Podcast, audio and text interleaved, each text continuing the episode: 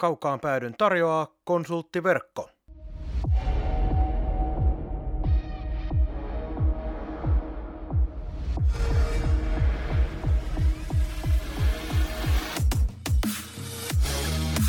Tämä on Kaukaan pääty. Suoraa puhetta Saipasta. Studiossa jääkiekkoselostaja Marko Koskinen sekä urheilutoimittaja Mikko Pehkonen.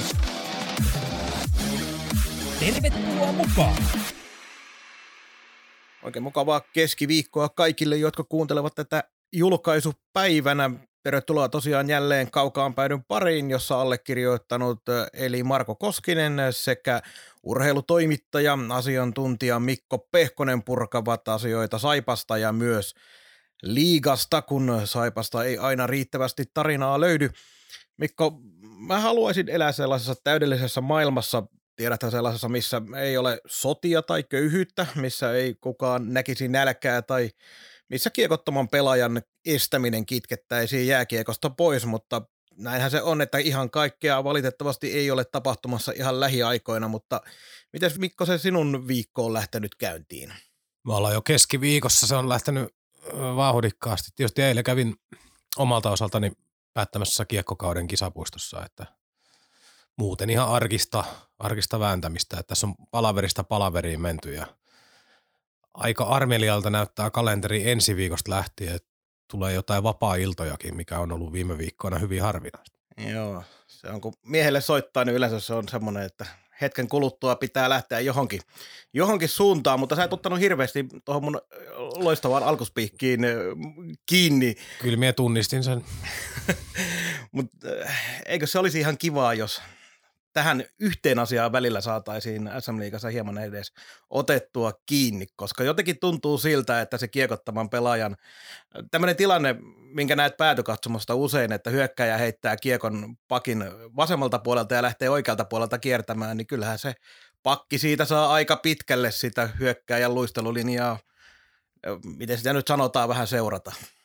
Joo, no, no sikäli kun eiliset Tepsi-peli tulee, niin esimerkiksi Karhun Teemu laittoi Twitteriin ihan, ihan asiallisen maininnan, että niin kauan kuin näitä, tai niin pitkään kuin näitä kentällä isoja rangaistuksia välillä arvotaan, niin olisiko se iso vaiva, että samalla kävisi sen tabletin vilkaisemassa oikeasti? Joo, tämäkin kyllä. Mutta oliko se niin, että pudotuspeleissähän saa isot rangaistukset katsoa? Saattaa olla, että näin oli, saattaa olla, että ei ainakin tästä puhetta on ollut ja toivottavasti niin on, mutta tänään meidän aiheena katsotaan hieman pudotuspelejä kohti, vaikka Saipa siellä ei pelaa, niin käydään läpi pudotuspelijoukkueita ja mitä tulee tapahtumaan. Käydään myös Saipan kauden päätös jollain tapaa, kahlataan se läpi. Tuossa vielä muutamia otteluita oli, joista ei olla puhuttu, ei nyt lähdetä varmaankaan otteluista sinänsä puhumaan – mutta miten tämä Saipan kausi päättyy ja sitten tietysti varas lähtöä otetaan hieman tuohon kauden analysointiin kokonaisuudessaan. Tänään käydään meidän flopit topit läpi tästä kaudesta, mutta sitten vielä yksi tähän alkuun ihmettely, missä ihmeessä Jukurien fanit on? Runkosarjan viimeinen viikonloppuottelu on sadan kilometrin päässä Saipaa vastaan, eikä minkään asteen invaasiota kisapuiston halliin, kun joukkue taistelee. Täydellinen viikonloppu Jukuri faneille. Ensiksi on tuossa lähi, lähimaastossa jonkinasteinen paikallisvastuistaja, joka on vieläpä sellainen ottelu, mistä hyvin todennäköisesti tulee hieno voitto. Ja sitten lauantaina IFK kotihallissa, mutta ei ketään, muutamia yksittäisiä kannattajia. Niin, no siellä otit kiinni tuohon vieraspeliin, mutta olikohan niin, että eilisellä runkosarjan päätöskierroksellakin niin paikalla joku 2600. Kyllä, 2600 ja vähän rapiat et, päälle. Et, et kyllä se, se, että joukkue pelaa niin kuin aivan poikkeuksellista tai historiallista kautta, ja toihan olisi niin kuin puolelle liikajengeistä sensaatiokausi, kun lähdetään lähtötilanteesta puhua, niin en minä tiedä, onko tämä niin kuin maalaiskaupunkien koronan pelko sitten isoja kaupunkia isompaa vai mikä tässä on, vai onko se kiekokulttuuri edelleenkin ohuella pohjalla, mutta jotenkin luulisi, että se tupa täyttyy niinku ihan väkisin, kun jengi haistaa, että nyt meillä on johonkin mahdollisuus kerrankin. Tätä on odotettu monta vuotta, että tapahtuisi jotain tällaista. Tätä on odotettu ikuisuus. Niin ja, ja itse asiassa kuka, hyvin harva varmaan uskaltanut edes tällaisesta miettiä, ne on odottanut sitä, että päästään edes pudotuspeleihin. Nyt tapellaan, tapellaan niin kotiedusta puoliväliä eri tuolla runkosarjan loppupuolella ja muuta ja silti. ja runkosarjan voitosta ihan, ihan realistisesti. No sekin oli pitkään mukana, niin ja, ei tapahdu mitään. 3900 oli siinä IFK-ottelussa sitten lauantaina ja se on kauden paras yleisömäärä. Muutama kolmen tonnin ylitys. Totta kai korona vaikuttaa, se on ihan selvä juttu. Mutta herätys Mikkeli, siellä on aivan poikkeuksellista kamaa nyt tarjolla. Nimittäin vaikka moni varmasti uskoo, niin ei Jukurit nyt tällä näytöillä hypännyt kestomenestyjäksi liikaan. No kestomenestyy. Se, vähän se sana pitää sisälläkin sen, että se vaatisi vähän niin kuin pidempiaikaisia näyttöjä. Erittäin hyvä huomio. Mutta lähdetään hei me purkaa noita pudotuspeliä. Torstaina ja perjantaina tällä viikolla nyt pelataan ensimmäinen kierros ja erikoisuutena siinähän on se, että sääliplayerit pelataan tällä kertaa kahdella ottelulla ja jos sen jälkeen on tilanne tasan, niin lähdetään pelaamaan jatkoeriä ja tämän vuoksi myös runkosarjan paremmin sijoittautuneen sijoittautunut aloittaa vieraskentällä, jotta sitten mahdolliset jatko, jatkot saa pelata kotikentältä. Ensimmäinen kierros HPK Lukko KK Pelikans. Minkälaisia ajatuksia yleisnäkymänä äärettömän tasaiset sarjat kaiken kaikkiaan? X-faktori noista kaikista neljästä joukkueesta on, on se lukko. Et e, ennen kauden alkua katso sitä materiaalia ja sitten mitä vielä on kauden aikana tapahtunut sille joukkueelle, niin paperilla olisi minun listoilla niin top neljä joukkue. Nyt ne on pelannut itsensä tuohon tilanteeseen ja runkosarjan loppukin oli nuhanen, siis ei, ei mitään lentoa, niin jotenkin on hirveän vaikea nähdä, että lukko tuosta niin kuin yhtäkkiä saa kaikki asiat kuntoon ja alkaa pelaamaan niin kuin osaamisensa ylärajoilla. Ja nyt tänään vielä, kun nauhoitellaan, niin Pavol Skalitskille lätkästiin neljän ottelun pelikielto. Eli eka kierros joka tapauksessa ulkona. Joka tapauksessa, ja sitten jos menee jatkoon, niin siitäkin vielä pari peliä. Niin... Mm, mm. Et, et, et tavallaan myös nämä ei ole niinku ehkä koko pudotuspelien kannalta noista neljästä joukkueesta ole tällä hetkellä relevantti kukaan, kun mietitään, että miten mennään pidemmälle. Se on just näin. HPKlla ja Lukolla molemmilla viimeiset, viimeinen kymmenen ottelua, ei siellä ollut ihan muutamia voittoja – Joten, ja HBKta kun katsoin, niin ainoat voitot viimeiseen 11 otteluun sportista kaksi kertaa ja kerran ässät. Että HPKllakin on ollut, ja toki sitten oli vielä pelikanssin kanssa tiukka peli nyt. Mutta se vaan kertoo siitä, että ei, ei siellä ole, näet tästä parista kumpikaan ei ole hyvässä vireessä. Joo, että et se isoin tarina HPKlla, että päättyy tämä nyt miten päättyy, niin tota, se pikkaraisen ihan huimatulo sisään ja miten se käänsi kurssin aivan epätoivoisesta tilanteesta valta, valtavaan tota pisteputkeen ja kaikkea muuta, niin tämä kaus on HPKlta pelastettu komeasti, kävi ihan miten vaan. Että tavallaan niin itse lähtisi, e, e, no, no pudotuspeleissä on hirveän vaikea niin ajatella, varsinkaan tässä child vaiheessa, että olisi niin kuin, ei olisi paineita, koska kaikkihan nyt haistaa sen veren tässä, mutta sitten tavallaan puoliväli edes voi tulla tilanne, että tappara vastaan joku, niin sitten voi olla sellainen meillä ei ole muuta kuin voitettavaa tyyppinen. Nyt on myös hävittävää. Mutta se, että onhan siellä pelikanssiskin niin kuin, onhan siellä niin kuin terävä kärki.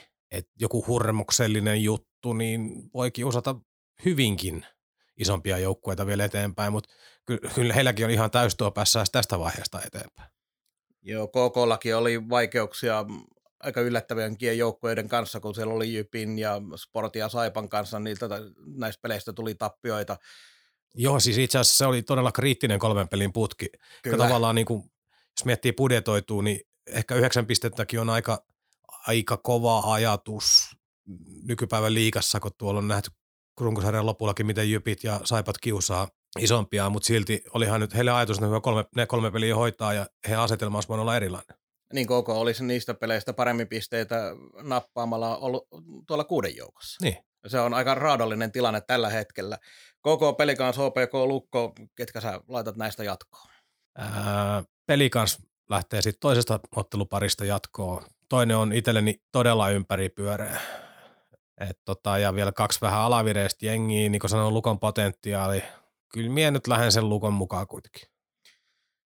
Pelikans parempien yksilöiden ansiosta menee munkin mielestä jatkoon tuossa KK vastaan, mutta mä jotenkin käännän ihan vähän tuonne HPK puolelle, koska Lukolla on niin vaikeaa ollut tämä, käännän se HPKlle, koska Lukolla on niin vaikeaa ollut tämä tämä kauden päätös tässä ja sitten vielä tuossa Kaliski, joka pudotuspeleissä on varsinkin tärkeä pelaaja, niin ehkä se pikkarainen pistää HPK vähän parempaan kuntoon käydään tähän väliin musiikki katkolla ja jatketaan pudotuspelien analysointia sen jälkeen.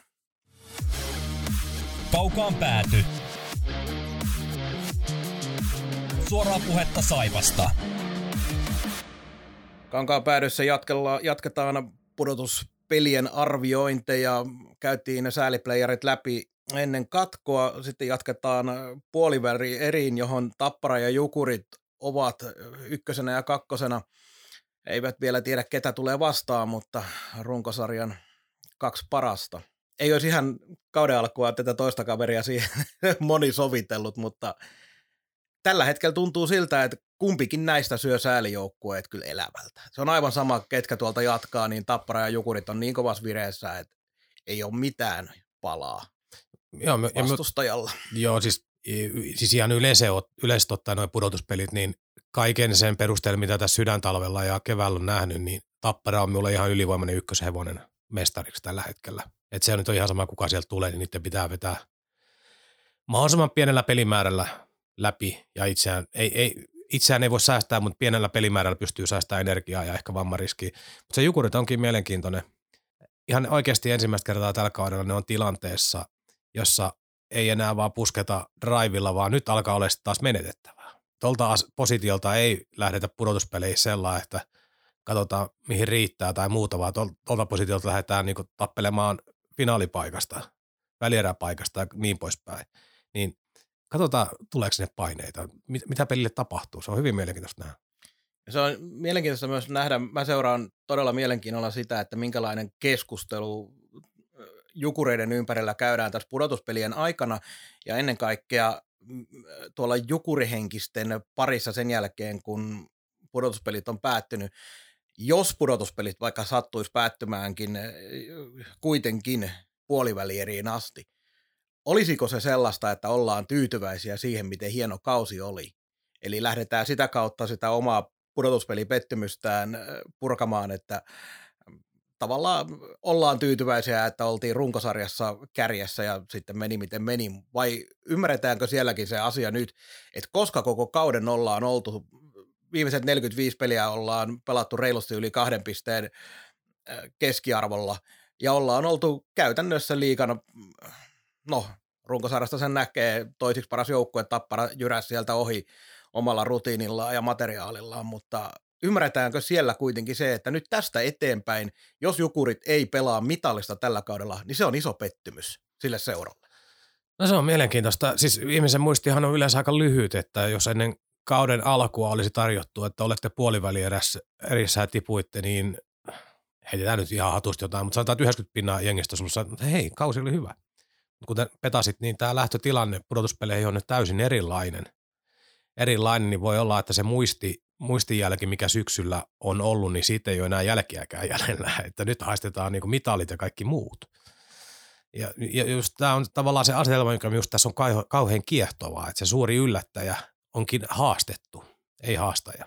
Ilves, Kärpät, TPS, IFK, nämä parit on puolivärierissä selkeät ja jotenkin, äh, jotenkin tämä Ilves, Kärpät on mulle kaiken kaikkiaan näistä nyt selvillä olevista ottelupareista – niin sääleissä kuin puoliväliereissä se kaikkein mielenkiintoisin, koska siinä meillä on sellaista oikein inho-limasta meidän peliä peluttava Marjamäki ja sitten Ilves, joka pitäisi pelata ja on sen oman identiteettinsä semmoiselle raikkaalle hyökkäyspelille ja iloiselle pelaamiselle asettanut.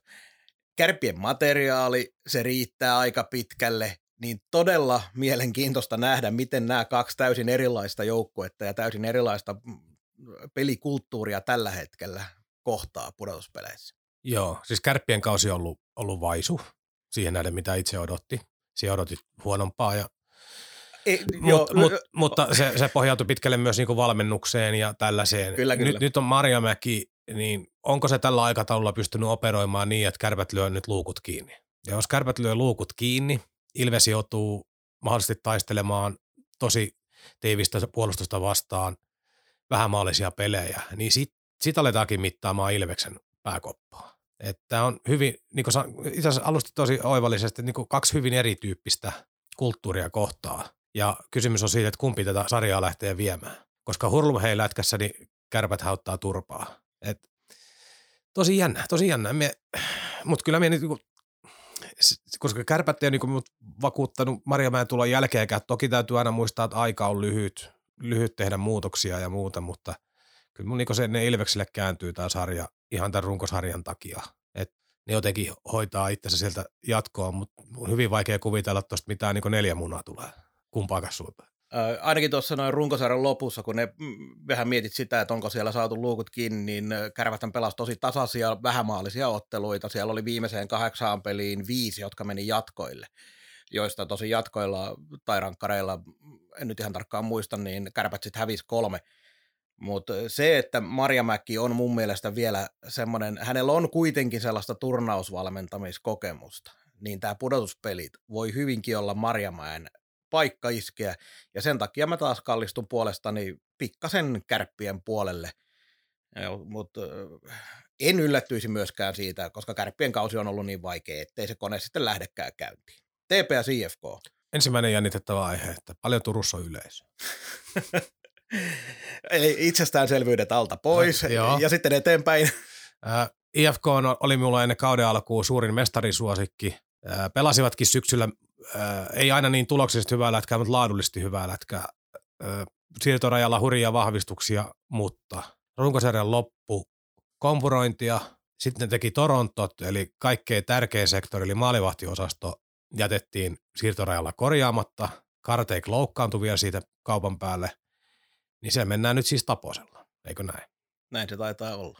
Niin jotenkin pahaa pelkään, että jos johonkin kosahtaa, niin se kosahtaa siihen, se voi kosahtaa jo Tepsiä vastaan, koska Tepsillä on laadukkaita nuorempään pelaajia, niillä on ihan laadukkaita ulkkareita kasa, Kare pystyy olemaan huippuluokan veskari liikatasolla, niillä on kaikki eväät heittää vaikka hifki pihalle tuosta.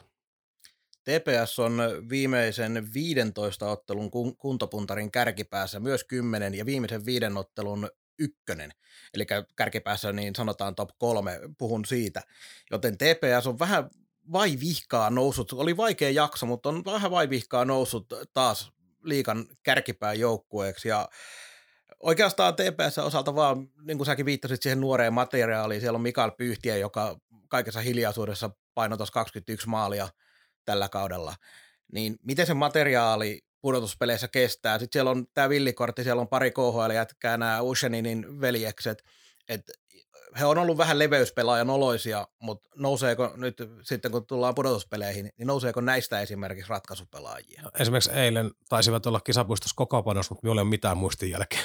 Ei, ei todellakaan mitään muistin jälkeen. Uh, IFK, siis me tiedetään, että kenttäpelaajien materiaali on liikan paras ei, ei sitä kierrä mm. mihinkään. Hyökkäyskalusta varsinkin aivan sairas. Aivan, ja nyt kun siellä on Johan Vity esimerkiksi on parantanut peliään, niin se tuo puolustukseenkin sitä hyökkäysvoimaa, mutta jotenkin kun on puhuttu siitä, että Ville Peltonen on semmoinen brändin näköinen valmentaja ja hän tuo sen IFK-laisuuden takaisin tähän IFK-hon, No itse asiassa ollaanko me nyt sitä mieltä, että IFK-laisuus on sitä, että helvetin kalliilla materiaalilla ollaan ynnä muut sijoilla?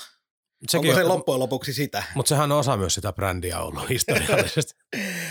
Et se on, ei, ei tosta niinku, mä en ole tuosta joukkueesta tällä kaudella ottanut, enkä sen valmentajastakaan kyllä vielä oikein kunnolla selvää, mutta ehkä sitten pudotuspeleissä nähdään.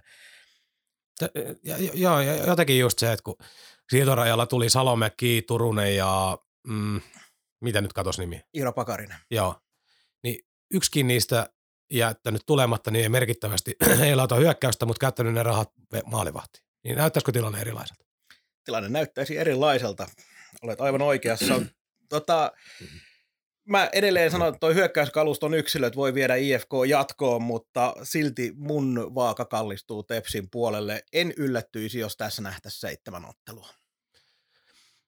Minäkin ennustan pitkää sarjaa ja kyllä mun tämän hetken perustuntuma vaan sanoo, vaikka järki sanoo, että IFK tuosta menee jatkoa, niin kyllä minä sinne tepsiin kallistun. Ja se on, jos näin käy, niin se on Hifkille aivan valtava pettymys.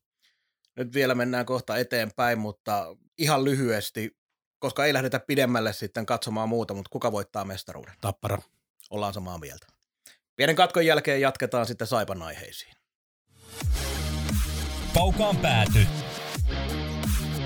Podcast, joka ei kumartele, vaan jolle kumarretaan. Sitten siirrytään Saipaan. Kausi on ollut vaikea. Päättyi runkosarjan 14 sijaan. Pelit eivät siis jatku runkosarjan jälkeen. Otetaan hieman sellaista varaslähtöä tosiaan näihin toppeihin ja floppeihin ja tässä ensimmäisessä osiossa napataan nuo flopit, niin mä ihan omalla päätöksellä aloitan tämän ja se on juuri tämä tämä floppi, että pelit eivät jatku runkosarjan jälkeen. Se on aivan sama, mitä mekin keksitään, meillä on kaiken näköisiä asioita, miksi ei jatku ja on projekteja ja me ymmärretään kaikki sen, mutta joka kerta kun kilpaurheilussa joukkue ei pudotuspeleihin pääse, niin onhan se nyt oltava jonkinlasteinen epäonnistuminen. Joo, talvella puheenvuorot seuran sisältä, varsinkin Virran toimesta tuossa loppukauden osalta varsinkin, niin alkoi vähän muuttumaan, että kun tästä projektista on tykätty puhua ja sitten kun pudotuspelit karkas, niin sieltä kumpus se, se oikea viesti, että, että totta kai tässä tehdään projektia, mutta totta kai haluttiin menestyä nyt. Ja se on sanonut Markkana ja sanonut muutkin, että ei tavallaan niin kuin projektin taakse, niin kuin sanoit, niin voidaan mennä monelle eri tapaa, mutta eihän se sulje sitä nykyhetkeä. Ja sen lisäksi sehän tukisi projektia parhaimmillaan, kun joukkojen menestys jollain tavalla, niin ne saisi kokemuksia paineellisista kovista peleistä, kovista paikoista, kenties jonkun pudotuspelinkin alle. Nämä olisi kaikki satais laari, että nyt tavallaan sellaista oppia jää saamatta. Niin minulla oli myös yhtenä ranskalaisen viivana, me nyt ei olla tälläkään kertaa katsottu, mitä kummallakin löytyy, löytyy lapuista, mutta minulla oli menestymättömyys sana flopeissa mukana ja se on täysin, täysin sama asia. Mutta se, on, niin se on niin iso asia kuitenkin, mikä tällä kaudella tätä hommaa on leimannut. Ja kun tässä ollaan viimeiset parit kaudet oltu menossa alaspäin oikeastaan semmoisella jyrkkenevällä kaavalla, niin totta kai yhteisö odottaa, että nyt vihdoin ja viimein tapahtuisi taas jotain parempaa. Ja nyt on tavallaan otettu se yksi vuosi alta pois, jolloin sen vielä pystyi perustelemaan, mutta tämän jälkeen on tosi vaikea enää perustella näitä sijoituksia mm. yhtään millään. Joo, jo, siis to, toihan se on niinku se äh, sivujuonne ja niinku heijastuma tästä äh, urheilupuolen epäonnistumisesta, että tietty apatihan tätä vaivaa. Siis eihän jengi enää loppukaudesta, kun halleihin saa tulla, niin ei kiinnosta, kun ei pelata mistään. Öö, sellaista tiettyä välinpitämättömyyttä aika monilla niin kiihkeilläkin saipa kannattajilla ollut jo useamman kuukauden tässä, että ei nappaa ihan sama, loppus jo. Niin tällaisten tunteiden taklaaminen, kun lähdetään kohti ensi kautta, niin on myös niin viestinnällisesti tosi tärkeä. Heijastuu kausikorttimyyntiin, kumppanimyyntiin ja kaikkeen muihinkin asioihin. Ei, ei nämä ihmiset, jotka intohimoisesti seuraa suhtautuu, niin eihän niitä voi itsestäänselvyytenä pitää. Ja itse asiassa oli tuossa kolumni, olikohan Silvenoisen Anssi taisi kirjoittaa Etelä-Saimaaseen, että kolmatta tällaista floppikautta ei enää kestä. Et nyt on kaksi kertaa loppunut kausi jo niinku aivan liian aikaisin. Mitäs muuta sulla floppilistalla on? No tämä on käyty hirveän monta kertaa, mutta emme nyt voi tässä floppilistalta sivuuttaa, eikä me tarvitse syvemmälle mennä. Aiemmista jaksoista on käyty läpi, mutta kyllähän nämä ulkomaalaishankinnat oli pakko vaan viivana laittaa. No meillä on sama homma, mutta mä oon jopa vetänyt sen niin, että viimeisen kolmen kauden aikana meidän mm. ulkomaalaishankinnat on ollut aivan, aivan onnettomia. Joo, et, et siihen se on, että tuolla on eilenkin Tepsiä vastaa kirmaili paljon tosi mielenkiintoisia liikapelaajia, Petmania, Ojan takaisia ja kumppaneita, jotka tulee olemaan ensi kauden joukkueessa tärkeässä roolissa. Mutta se, että kaikki on vetovastuussa nyt, niin kertoo kaudesta koko kuvan. Viimeisen kolmen kauden aikana, kun kävin näitä läpi, niin löysin 20 ulkomaalaishankinnasta neljä osumaa. Nick Halloran, joka ei pelannut koko kautta, Jakob Muverari, joka ei pelannut koko kautta. Eli Oliver Okuliar ja Thomas Chaborski on ollut varsinaisesti osumia. Sitten on ollut vähän semmoisia, että jos on ollut paljon plussaa, mutta sitten ei ole välttämättä ollut ehkä varsinaisesti ulkomaalaisvahvistuksen nimissä. Ja niitä floppeja floppien sisällä, eli ulkomaala e, todella epäonnistuneita ulkkarihankintoja on ollut aivan valtava kasa. Monta floppia sulla on? Nopeasti laskettuna mulla on tuossa noin 11 20. Joo. Eli jos näitä nimiä nyt täältä sanotaan, niin Persson, Salituro, Shag, Krivosik, Forslund. Muistatko Emil Forslundia, että kävi sellainen? Legendaarinen kaveri. Löfqvist, hänen toinen tulemisensa, McIntyren toinen tuleminen, Lakatos, Marko Revel, Rua, Stenek Sedlak ja Jaroslav Janus. Janus on vähän siinä ja tässä, mutta laitoin sen kuitenkin floppien. Mm, niin onhan tämä kasa sellaisia ulkkareita, että mieluummin mä katson niitä, jotka tuolla tällä hetkellä taistelee. Kyllä, kyllä. Viimeisenä floppina kaiken kaikkiaan kuitenkin, vaikka lieventämiä seikkoja on paljon, me ollaan perusteltu näitä asioita, mutta kyllä silti nämä yleisömäärät, 700-1000 on ollut tässä nyt, niin mä ymmärrän ne syyt sen takana, mutta kyllä se vaan niin on, että semmoinen vanhanaikainen kotiseudun oman joukkueen tukeminen, niin kyllä se on haihattelua nykyaikana, eli suuri osa on kuitenkin ihan vaan pelkästään sellaisia viihteestä maksavia asiakkaita kuin varsinaisesti kannattajia joo, tässä kaupungissa. Joo, ja yksi korona-ajan suuria voittajia on, äh, lukemihan julkistetaan, että sen takia tämä on perstuntumalta heitetty, että suhtautukaa varauksella, mutta fiilis on, että yksi korona-ajan suuria voittajia on TV-tuote.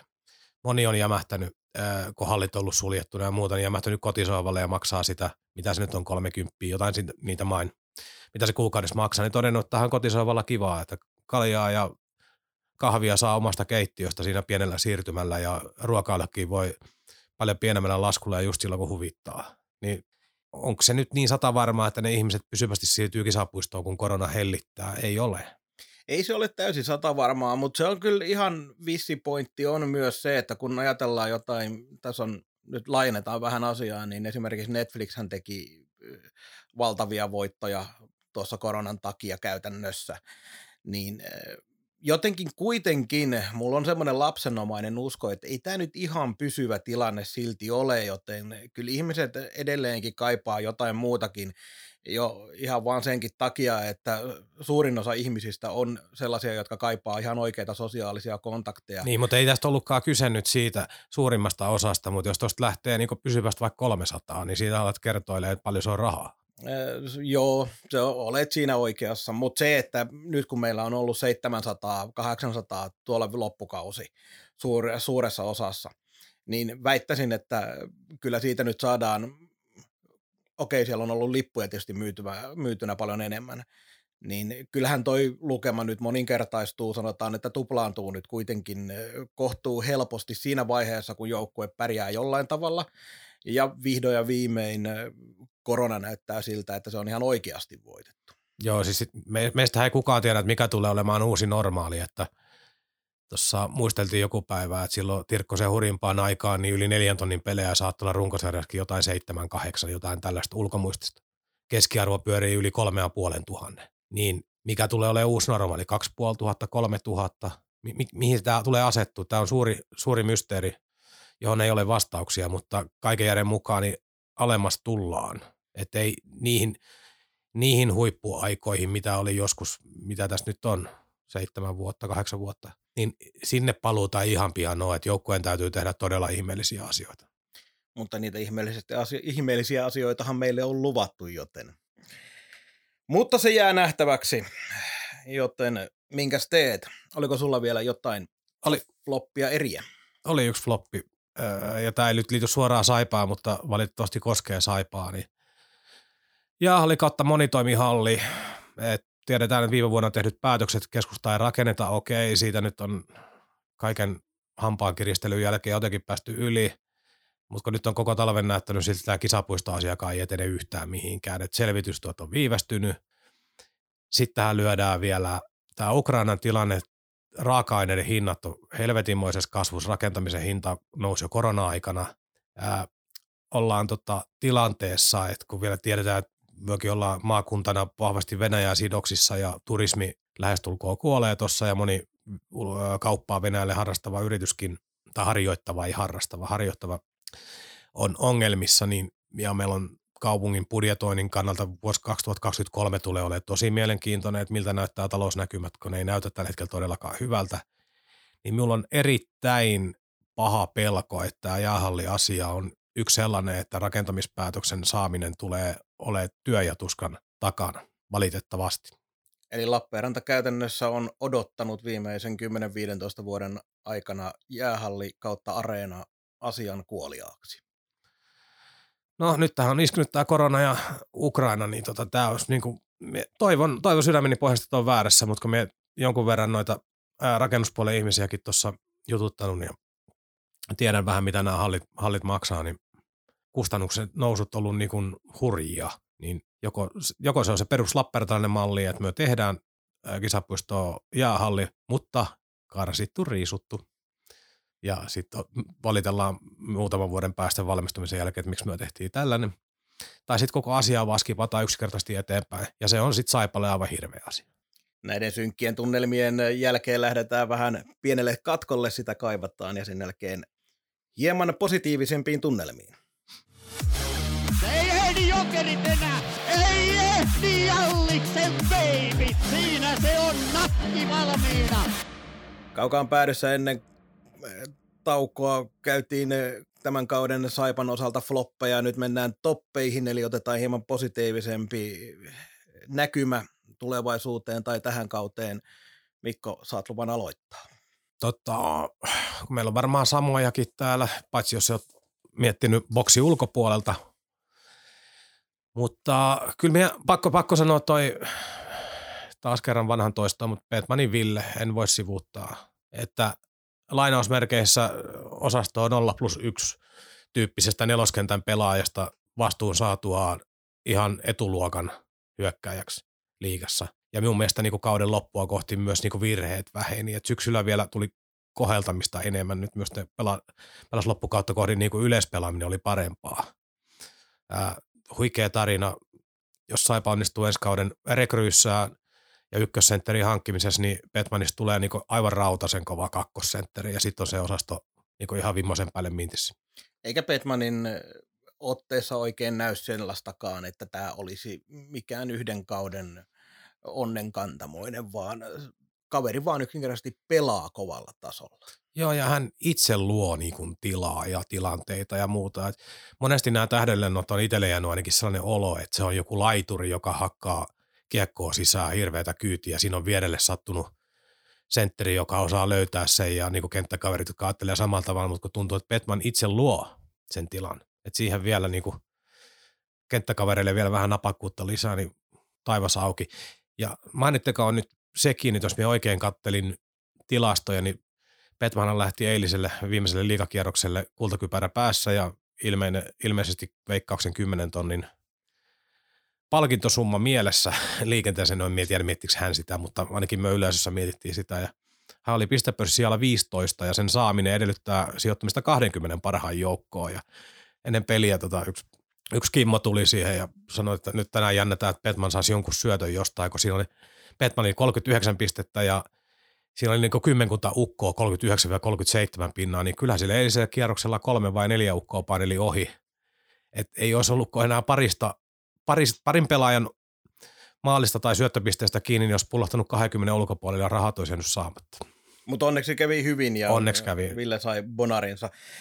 Mun ensimmäisenä positiivisten asioiden listalla on kuitenkin talous, koska urheilullinen menestyminen tällä kaudella oli mitä oli niin saatiin sieltä nyt jonkinlainen, jos ei nyt torjunta voitto, mutta torjuttua niitä pahimpia tappioita ja me on kerrottu, että budi- pelaajabudjetti nousee maltillisesti, mutta eihän se helpolla tullut, kun korona vei yleisön ja peliesitykset siitä sitten loput, niin tämä kokonainen kokonaisuus siitä, minkälainen taloudellinen tulos, vaikka lukuja nyt ei vielä tiedetä, siellä tulee vielä joitakin tukiakin, ja senkin takia sen lopullisen miinuksen summa ei ole tiedossa, niin kyllä se mun mielestä kuitenkin positiivisen puolelle menee, että tästä kaudesta huolimatta pystytään vielä panostamaan tulevaisuuteen.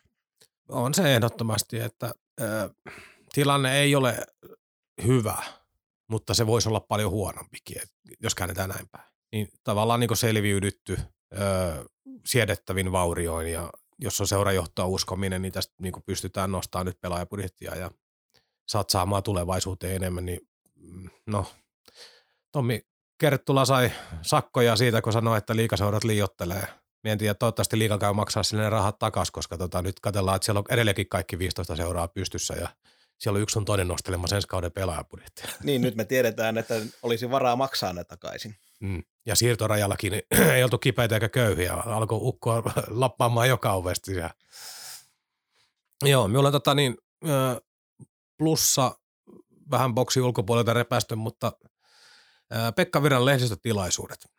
Et niin, niin kauan tässä nyt on katseltu, että siellä oli se Tero heitteli jotain kryptisiä välillä hyvin lyhyesti, ei saanut oikein mitään tolkkua mistään ja sitten siellä on ollut Sannia ja tota, Tirkkosen Pekkaa, jotka hoiti ne tilaisuudet taas hyvin asiallisesti ja useasti vähän tällä, että, että eka erässä ei oikein oltu valmiita, mutta toiseen erään saatiin lisää liikettä. Ja mä, mä, siis niinku, ne hoitaa niinku sen jargonin kautta, mutta useasti ei hirveästi avaa, niin Pekka on ensimmäinen päävalmentaja, herra ties milloin, jonka jokaisen pelin lehdistötilaisuus pitää nähdä, että mitä sieltä tällä kertaa tulee. Ja sitten vielä kun seurattiin tämän podcastin takia niin hyvin aktiivisesti hänen puheenvuorojaan, niin ne, se niin kuin meininki muuttui kauden aikana monta kertaa, että ää, silloin talvella, kun ää, meni pelillisesti huonosti ja pisteitä ja voittoja menot tulla millään, niin jossain kohtaa heiteltiin vähän niin kuin bussialle, oltiin aika tylyjäkin. Sitten loppukaudesta, niin siitä tulikin sitten projektin markkinointikiertue, että pelien ohi puhuttiin koko ajan siitä, mitä meillä on näitä nuoria ja ymmärtäkää ja antakaa aikaa. Ja tavallaan tuo sävy muuttui vielä kauden aikana, niin se oli tosi mielenkiintoista nähdä. Ja tietysti kliimaksina nyt tämä Tepsipelin, eli Rukosadan viimeisen pelin tilaisuus, joka oli sitten yhden sortin pajatson tyhjennys, kun siellä nostettiin saipa sydäntä, peräänkuulutettiin ja joukkueen sisäistä tarvetta. Ja tavallaan vielä just sellainen kuva, että annettiin vielä seurakulttuurille niin kuin yksi moukari siitä ennen kuin toi, projektin toinen vuosi alkaa, että tämä loistava kommentti siitä, että niin kauan kun tänne tulee pelaajia että hakemaan peliaikaa, jotka ei muualla pääse pelaamaan, niin niin kauan tästä ei niin kuin tämän parempaa ole luvassa. Niin, ja joka, joku varmaan voi loukkaantua siitä muuta, mutta se mesitsihan oli ihan oikea, että Saipan menestyksen mittari on se, että pelaajat haluaa pelata Saipassa ja Saipalle, ei siksi, että tänne tullaan tekemään oikeita urasiirtoja koska meillä aika radion puolella alkaa kohta olla vähän vähissä, niin mennään tuohon puheenvuoroon Spotify jatkoilla enemmän, mutta mennään nämä topit vielä tästä näin loppuun asti, koska mä haluan ottaa tuohon, että sä Pekka Virran, niin lehdistötilaisuudet Pekka Virran tuoma vaatimustason nousu on se mun kakkostoppi. Ihan hemmetin tyytyväinen olen siihen, että mitään löysäilyä Saipassa ei enää katsota. Ja ylipäätään, koska rahalla ei Saipa pysty tekemään sellaista joukkuetta, joka on tuolla kärkipäässä odotetusti paitsi jollain jukurimaisella kokoonpanoloton jättipotilla, niin tämä tie on edelleen mun mielestä se oikea tie. Se, mihin se riittää, se nähdään tulevaisuudessa ja sitten arvioidaan uudestaan. Mutta vaatimustason nousu, ehdoton toppi. Joo, ja meillä on kaksi pikatoppia tähän, ei vedä enempää aikaa. Ää, on käsitelty aikaisemmin, mutta Ville Kohon juhlaottelujärjestely No hyvä, koska meillä oli tämä molema. Ei joo, voi olla joo, olematta. Joo. Ma- maailmanluokan toteutus äh, maakuntatason puitteissa eritto, niin, erittäin hieno onnistuminen. Saipan resursseilla, kun lähdettiin tekemään jopa NHL-tyyppistä tapahtumaa, niin onnistuminen siihen nähden oli kyllä valtava hieno. Joo. Ja sitten nostin erikseen vielä niin eilisen pelin jälkifiiliksissä, niin hienosti toteutettu tämä Ukraina-keissi. Eilisiltana sain Viljakaiselta viestiä, kun kyselin lehtijuttuun varten, että mikä, missä mennään, niin oli siihen mennessä potti oli jo yli 20 000 euroa ja se on valtava kädenojennus, koska Saipa olisi voinut tähdätä myös niin päin, että ottaa ne vähät lippurahat ja unohtaa näitä erikoispaitojen tekemiseen ja muuta, niin tavallaan tärkeintä on se ajatus, mutta kyllähän seura saa tästä ihan saettua goodwilliakin. Kyllä, joten vaikka näyttää siltä, että Saipan kausi nyt on ollut ja tietysti urheilullisesti olikin kaikkea muuta kuin sellainen, mihin voi olla tyytyväinen, niin kyllä tälläkin kaudella kaiken näköistä mukavaakin joukkueen esityksistä ja seuran ympärillä on nähty. Tosiaan aletaan tässä Radio Kaakon puolella lopettelemaan ensi viikolla ei tiedetä nyt ihan vielä. Meillä se Niklas Westerholm on tulossa haastatteluun, mutta vielä ei tiedetä, koska nyt joukkoja ainakin vetäytyy jonkinasteiselle lepohetkelle. Ja... Kauden, kauden päätösmatkan tarkat päivämäärät on meille vähän epä...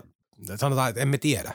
Voi olla, että niitä ei tiedä edes kaikki pelaajat tai seuran jäsenetkään, joten ei tiedetä siitä, onko Nikke meillä ensi viikolla, mutta jollei ole, niin keksitään jotain muuta siihen mennessä. Oikein paljon kiitoksia kaikille Radio Kaakon kuuntelijoille. Me palaamme joka tapauksessa ensi viikolla asiaan. Moi moi! Tässä Jussi Markkanen. Kaukaan pääty. Suoraa ja joskus väärää puhetta Saipasta. Pääasia, että puhutaan. Ja sitten jatketaan Spotify-jatkoilla.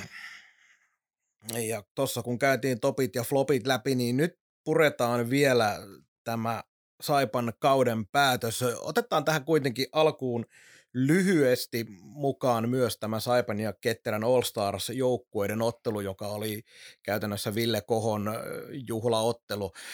Kaiken kaikkiaan monta kertaa siirretty pelipäivä sille oli jo lopulta jostain haettava, niin se tavallaan aiheutti sitten sen, että se pelattiin pikkasen tuommoisena ynnä muut hetkenä ja vieläpä se, että se pelattiin samana, siihen oli otettu sitten ketterän runkosarjaottelu, tavallaan veto, vetämään vähän enemmän yleisöä, mutta ei se vaan oikein saanut sellaista, sellaista paikkaa ja sellaista arvoa, minkä se olisi sitten ansainnut.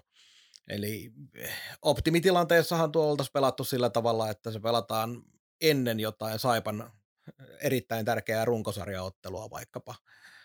Ja sitä kautta saatu siihen yleisöä. Mutta... Niin, tai sitten joku, joku spessu lauantai, kun ei ole liika, liikajoukkue pelaa ja saada heidät sinne mukaan kanssa tapahtumaan Kyllä. ja käytäville, jakaa nimmareita ja keskustelemaan ja esiintymään ja taitokilpailua ja vaikka minkä näköistä hässäkkää. Nimenomaan nyt oli vielä samana päivänä Saiva pelas Hämeenlinnassa, mm. niin veikkaan, että aika monella oli myös se jälleen kerran, kun sä puhuit tuossa aikaisemmin siitä, että ihmiset on tykännyt katsoa Saipan pelejä nyt telkkarista tai striimeistä, niin helposti jäädään tämmöisenkin yli sitten katsomaan vaan vaikka sitä täysin merkityksetöntä Saipan runkosarjaottelua, kun on saunaa ja sen semmoista.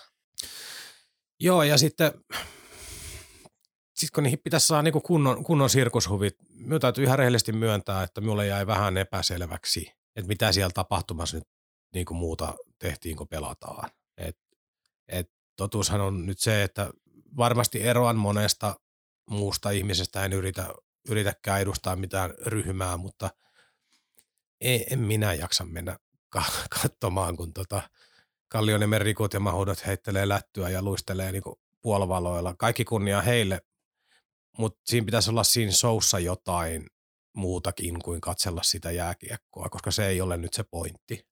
Joo, oot sä, oot sä siinä oikeassa me erotaan sillä tavalla, että mä oikein mielellään kattelen, kun Skyde virnuilee siellä pari yläbörsää. Se, kun on kuitenkin nämä pelaajat, jotka siellä nyt oli, niin ne kuuluu niin suurelti, suurelta osalta siihen, mitä Saipa on ollut itselle, mitä Saipa on edustanut ja kaikkea näitä, niin kyllä mä oikein mielelläni tuollaisessa tilaisuudessa paikan päällä olen, mutta kokonaisuus yksinkertaisesti ei riitä suurelle yleisölle ja kun se itse tapahtuma, se itse pelikin ansaitsisi ed- erilaisia asioita siihen ympärille, niin kuin sanoit, sen tietyn karnevaalitunnelman, niin sen takia tämä nyt jäi vähän torsoksi, mutta siihenkin on ihan ymmärrettävät syyt, minkä takia näin tapahtui. Joo, siis kyllähän niin kuin tietää, niin kuin sanoit, niin sitä on vekslattu sitä ajankohtaa monta kertaa ja jollain, jollain tavalla se nyt ehkä henkisestikin piti saada vaan päiväjärjestystä pois, ettei se ole taas ohjelma sen syksynä jossain kohtaa ja katsellaan, miten se järjestää, niin pois pelattu, mutta ehkä just se harmittava, harmittava puoli oli se vaisuhko osallistuminen, osallistuminen yleisön puolelta ja tavallaan se ei saanut sitä arvoa. Ja kuitenkin tarkoitus oli tukea myös niin maakunnan jääkiekkoilua, junioritoimintaa ymmärtääkseni pääasiassa, niin ei sekään saanut varmaan ihan niin paljon kuin olisi jossain toisessa olosuhteessa voinut saada. Juuri näin. Erityismaininta viimeisenä ranskalaisena viivana tähän tapahtumaan meikäläisen puolelta kyllä Henri Tukian antama jäähy Raksakalelle eli Mika Kauppiselle ja jäähyn syynähän oli tietysti puumaila. Ja siitä annettiin sitten rankkari. Mutta, mutta toivottavasti vastaavan tyyppisiä tulee joskus vähän paremmalla sykkeellä ja kyllä näillekin oma paikkansa kuitenkin on. Joo, että kunhan tuo korona hellittää, niin jospa noin vaikka rokkarit rakentelisi tuossa sitten sitä seuraavaa. Sitten tämä kauden viimeiset pari viikkoa, ne ei tuloksellisesti, tuloksellisesti se ei nyt mennyt ihan niin huonosti kuin olisi voinut mennä ja on ehkä joskus mennyt viimeiset hetket, mutta kyllä tämä kauden viimeinen ottelu tavallaan vei jollain tapaa pikkasen pohjaa pois siltä, mitä tuossa ollaan nähty. Nähty ton joukkueen tekevän hyvinkin keskinkertaisella materiaalilla, jos sitä edes keskinkertaiseksi joku uskaltaa sanoa. Mutta KK tämä sporttia vastaan nyt ainakin tyylikkäät suoritukset kotona, unohtamatta tietysti sitä HPK-pelitaistelua, vaikka se oli välillä oli, teki oikein pahaa katsoa, kun toisessa erässä HPK myllyttää minkä tekee ja 19 torjuntaa Nikelle siihen rakoon, mutta minkälainen fiilis sulla jäi tästä viimeisestä parista viikosta? Pääasiassa energistä. energistä. Siis joukkuhan liikkuu hurjan hyvin. Sieltä on lähtenyt vähän betonijalkoja pois ja nuoret miehet luistelee, että se on huomioarvosta ja mielenkiintoinen asia myös tulevaisuuden, tulevaisuuden suhteen. Et eihän tuohon pelitapaa ihan hirvittävä hitaita. Tällä niin kuin sanotaan koodinimellä Teemu Ramster-tyyppisiä pelaajia oikein voi edes ottaa. ottaa. No se meni sivuraiteelle. Ähm, Tuosta ihan lopusta niin aika, aika kaksijakoiset, kaksijakoiset fiilikset, että tota, se Hämeenlinnan peli, niin oltiin aika kaukana siitä omasta identiteetistä. Jouduttiin niin pahasti jyrän alle. Jännä oli nähdä, miten paljon sytytti ihmisiä, ihmisiä niin kuin verkossa kommentoimaan sitä asiaa, upeita ja mun saipa ja tämä on mun saipa, niin että jos se on pelkästään se taistelu, mikä herättää ne tunteet, niin ollaan aika hukassa kuitenkin. Tässä ollaan niin kuin pelaamisen kautta rakentamassa, että noi on satunnaisia voittoja, että noi kääntyy ehkä niin kuin kahdeksan kertaa kymmenestä kyllä ihan toisinpäin noi pelit, että ei, ei noita jatkuvasti voita kukaan. Mutta on tietysti varmaan kiva katella, kun sattuu ja tapahtuu. Mutta sitten tämä Tepsi-peli, niin okei, Tepsi halusi varmistaa kotiedun puolivälieriin, tuli ykkösrosterilla paikalle, Saipala vielä Westerholmikin pois siitä ja muuta, niin totta kai odotusarvoissa oli Tepsi voitto, mutta jotenkin se tapaa kaikki ne ulosajoineen ja muineenkin, mitä se peli vaan niin lähti lapasesta, niin olihan se kolmas erä sellainen, niin kuin varsinkin oli sellainen, että huomasi itsekin olevan ihan ajatuksissa aika monta kertaa, että ei ole mitään katsottavaa, kun taulun lukee 5-0 ja tietää vielä, että tämä homma loppuu niin kuin oikeastaan kauden osalta kohta, niin aika valju. Joo, se loppuun, loppua kohti siihen valjuuksi meni. Ensimmäinen erä tuossa Tepsi-ottelussa, niin mä olin itse asiassa aika yllättynyt, miten hyvin Saipa pystyi siinä pysymään mukana ja se oli hyvin tasasta pelaamista sen ensimmäisen erän osalta. Sitten siellä tuli yksi lapsus ja alivoimalla muistaakseni pääsi TPS tekemään 1-0 läpiajosta ja toinenkin maali oli, sitten 2-0 maalikin oli Tepsille läpiajosta, joten Kalle Varikselle oikein paljon kiitoksia kenttäpelaajien osalta. Siis e, me on pakko puuttua tuohon, koska tämä on oleellinen osa, kun sitä peli muistiinpanoja teki siitä, valmistelin juttua, niin eka erän jälkeen minulla oli merkinnä, oli niin, että, ää, että Saipa oli tota, pystyi erittäin hyvin vastaamaan, mutta niin laatupaikoille murtautuminen vähän vaikeaa ja sitten ratkaisut oli pehmeitä.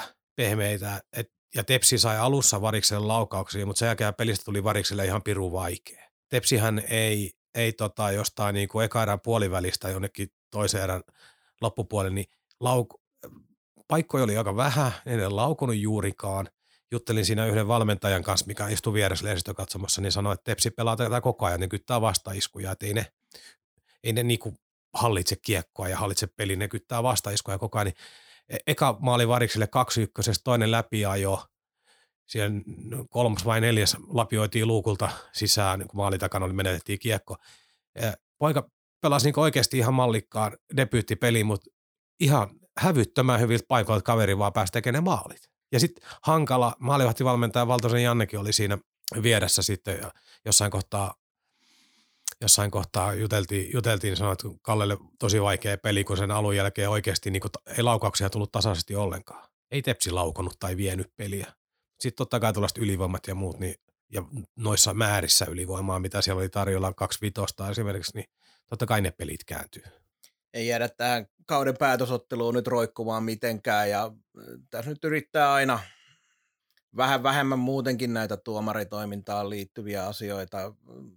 Paitsi, että aloitit koko jakson sille. Otetaan, kyllä, kyllä, koska on, niille on oma paikkansa ja näin poispäin, ja joskus otetaan enemmän kantaa, joskus yritetään ihan aktiivisestikin olla ottamatta kantaa, että, että se, se menisi varmasti kuulijoillekin vähän tylsäksi, mutta kyllähän nämä viiden minuutin rangaistukset, mitä pelissä nähtiin, niin jos nyt ymmärrän jollain tapaa, että se selästä taklaaminen on kuulijaarille, että siitä joku tuomari voikin vitosen antaa ja näin, mutta tämä lipiäisen tilanne, kun kukaan ei näe pääosumaa, mutta on pakko antaa päähän kohdistuneesta taklauksesta 5 plus 20, koska sillä kuulema osu päähän joku, niin kyllähän se valitettavan surullinen tuo tilanne on.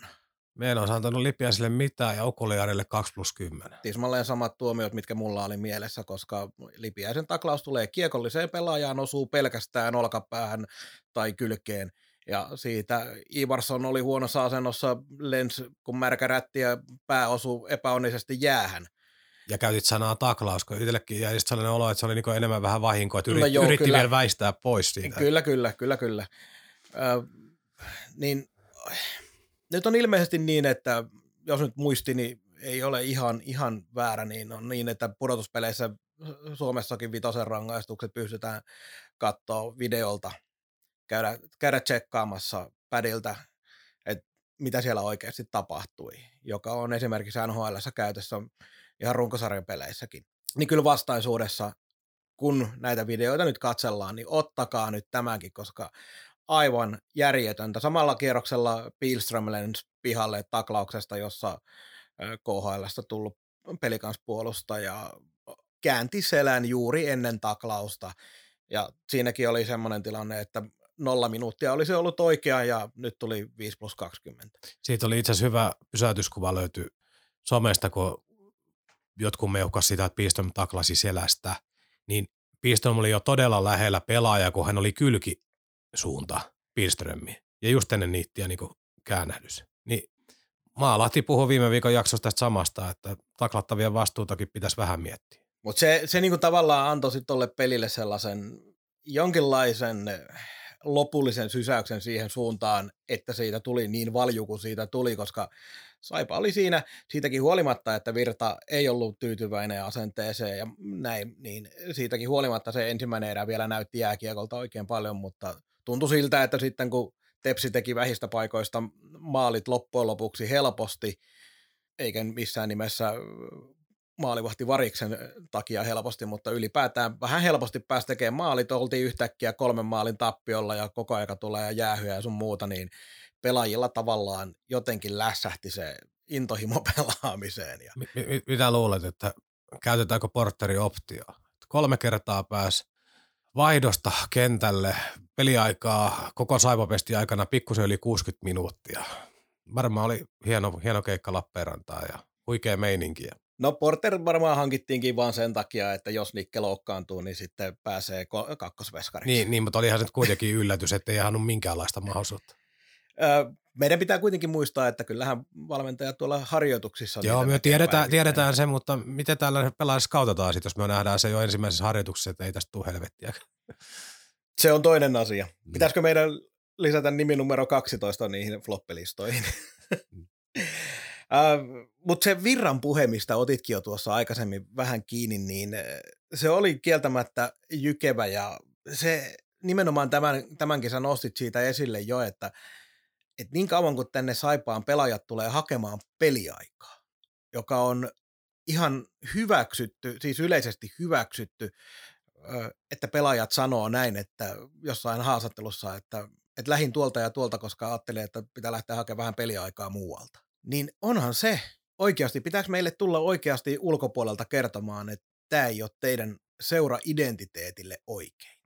Niin, niin, tai siis seura-identiteettihän muodostuu kaikista näistä asioista, että se, sitä saa mitä tilaa vähän tyyppinen asia, mutta siis tämä nyt on lähtökohta, eikä tässä puhuta pelkästään urheilusta, tässä puhutaan ihan vaikka työelämästä ja yleensä ottaa ihmisten kanssa toimimisesta, kun tehdään mitä tahansa yhdessä, niin se halu tehdä asioita ei voi olla niin kuin kovin itsekäs tai sitten se kääntyy niinku sitä asiaa vastaan. On, hyvin vaikea antaa itsestään kaiken, jos se oma napa on ensimmäinen fokus. Et sitähän tässä niinku haetaan. Et Saipan pitäisi olla ympäristönä pelaajalle, joka tänne tulee, niin sen pitää niinku nähdä se organisaatio sellaisena, että sit hän ylpeänä edustaa sitä. Siihen liittyy kaikki puitteet. Pelaaja voi ajatella, että tuolla on huippuvalmennus, minä haluan tonne. Kaikki tällaiset asiat, kun nivotaan yhteen, niin me päässään sellaiseen identiteettimöhkäleeseen. Ja nyt on ilmiselvästi pienen budjetin joukkueena virran näkemyksen mukaan Saipa ajautunut vähän sellaiseen kierteeseen, että ne otellaan lupaaviakin pelaajia ja otellaan vähän sitä sun tätä, ketä nyt saadaan. Mutta ei ykköskriteerinä ollut se, että tänne aidosti ja palavasti halutaan. Ja tota, myös se on niinku terve, terve tapa miettiä, koska taas virtaa lainatakseni, niin sisältäpäinhän joukkuessa sen kasvun täytyy tulla, että voidaan niinku vettä lapata kaivosta jonkun aikaa sinne, mutta jos se ei, se ei pysy siellä, jos ei se niinku joukkue ala sisältäpäin toimimaan oikein. Eli peräänkuulutan tästä aitoa halua. Tämä logolle pelaaminen, sydän, asiat, nämä on, nämä on niin hirveän hienoja viestinnällisiä asioita. Totta kai valmentajatkin joutuu sellaisiin asioihin törmäämään, ne yrittää pumpata välillä kesken raskaan kauden jätkistä virtaa ulos, kun tuntuu, että ei oikein lähde ja peräänkuuluttaa näitä asioita, mutta nekin on niitä tuotuja asioita. Et siis mikä on aitoa, mikä, mikä tulee sinun sydämestä ja minkä siellä kuvittelet tulevan sinun sydämestä, niin sekin on kaksi ihan eri asiaa. Että täytyy olla oikeasti näitä asioita kohtaa tosi rehellinen tuossa seurassa ja sitä Pekka nyt yrittää ja sen takia tuolla varmaan niin eri, eri tavalla niin persoonat, pelaajat ja muut on ollut tai on Pekan kanssa eri mieltä asioista tai törmäyskurssilla. Kaikki ei jaa sitä arvomaailmaa, jonka Pekka haluaa tänne tuoda, tai sitä ehdottomuutta.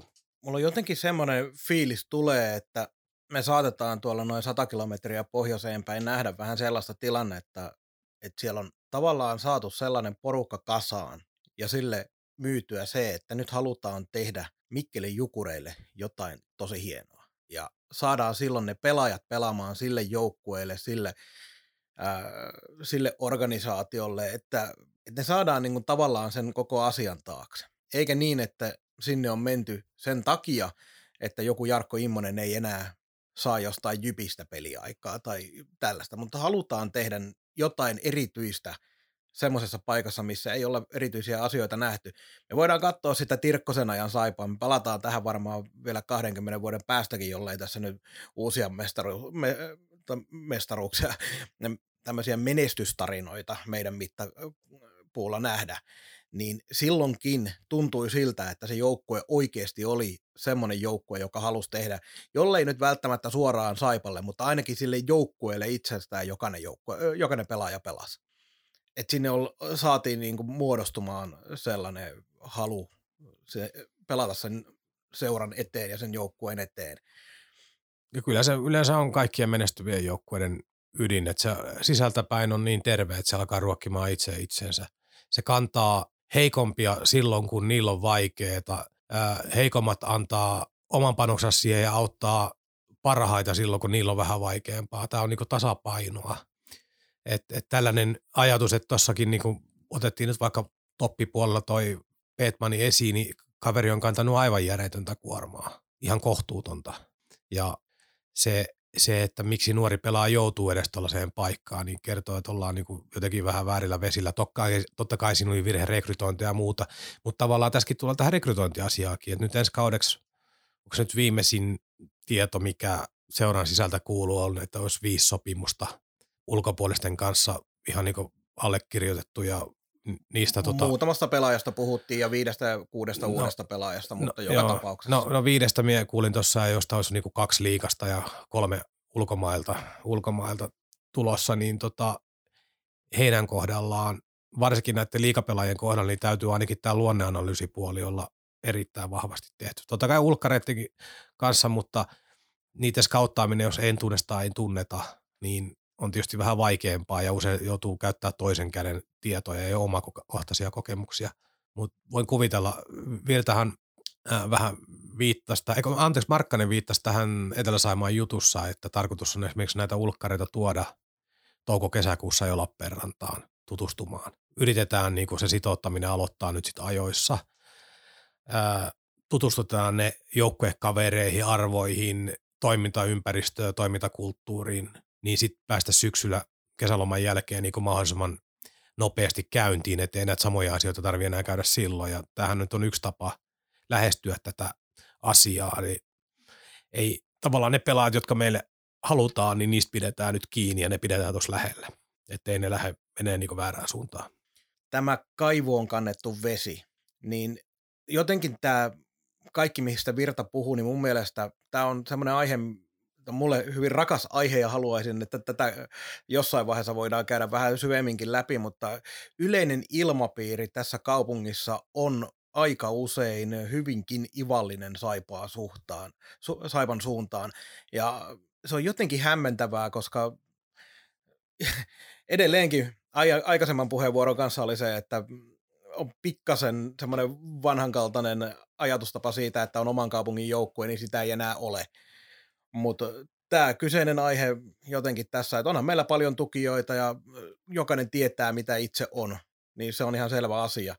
Mutta jotenkin tuntuu siltä, että aika paljon tässä kaupungissa kuitenkin on sellaista tiettyä ivallisuutta sen suhteen, että saipa ei pärjääkään. No joo, mutta on myös paljon ihmisiä, jotka seuraa muita joukkueita tai ei kiinnosta jääkiekkoa. Että kyllä, kyllä. Ja hirveästi tähän provoilusta niin aikanaan itse jaksanut kiinnittää huomioon, eikä nykyään kun katsoo neutraalimmin, niin vielä vähemmän kiinnostaa. Et jos ei nappaa, niin älä kato, älä seuraa. Kyllä se tietysti näinkin on, mutta tätä jaksoa me aletaan pistämään tässä vaiheessa pakettiin. Ensi viikon jaksosta ei tosiaan vielä tiedetä, että onko siellä meillä Nikke vai jotain muuta, mutta siitä me sitten kerrotaan viimeistään, kun aletaan jaksoa nauhoittelemaan. Ei muuta kuin oikein mukavaa viikon jatkoa kaikille ja moi moi! Moi moi! Kaukaan päädyn tarjosi konsulttiverkko.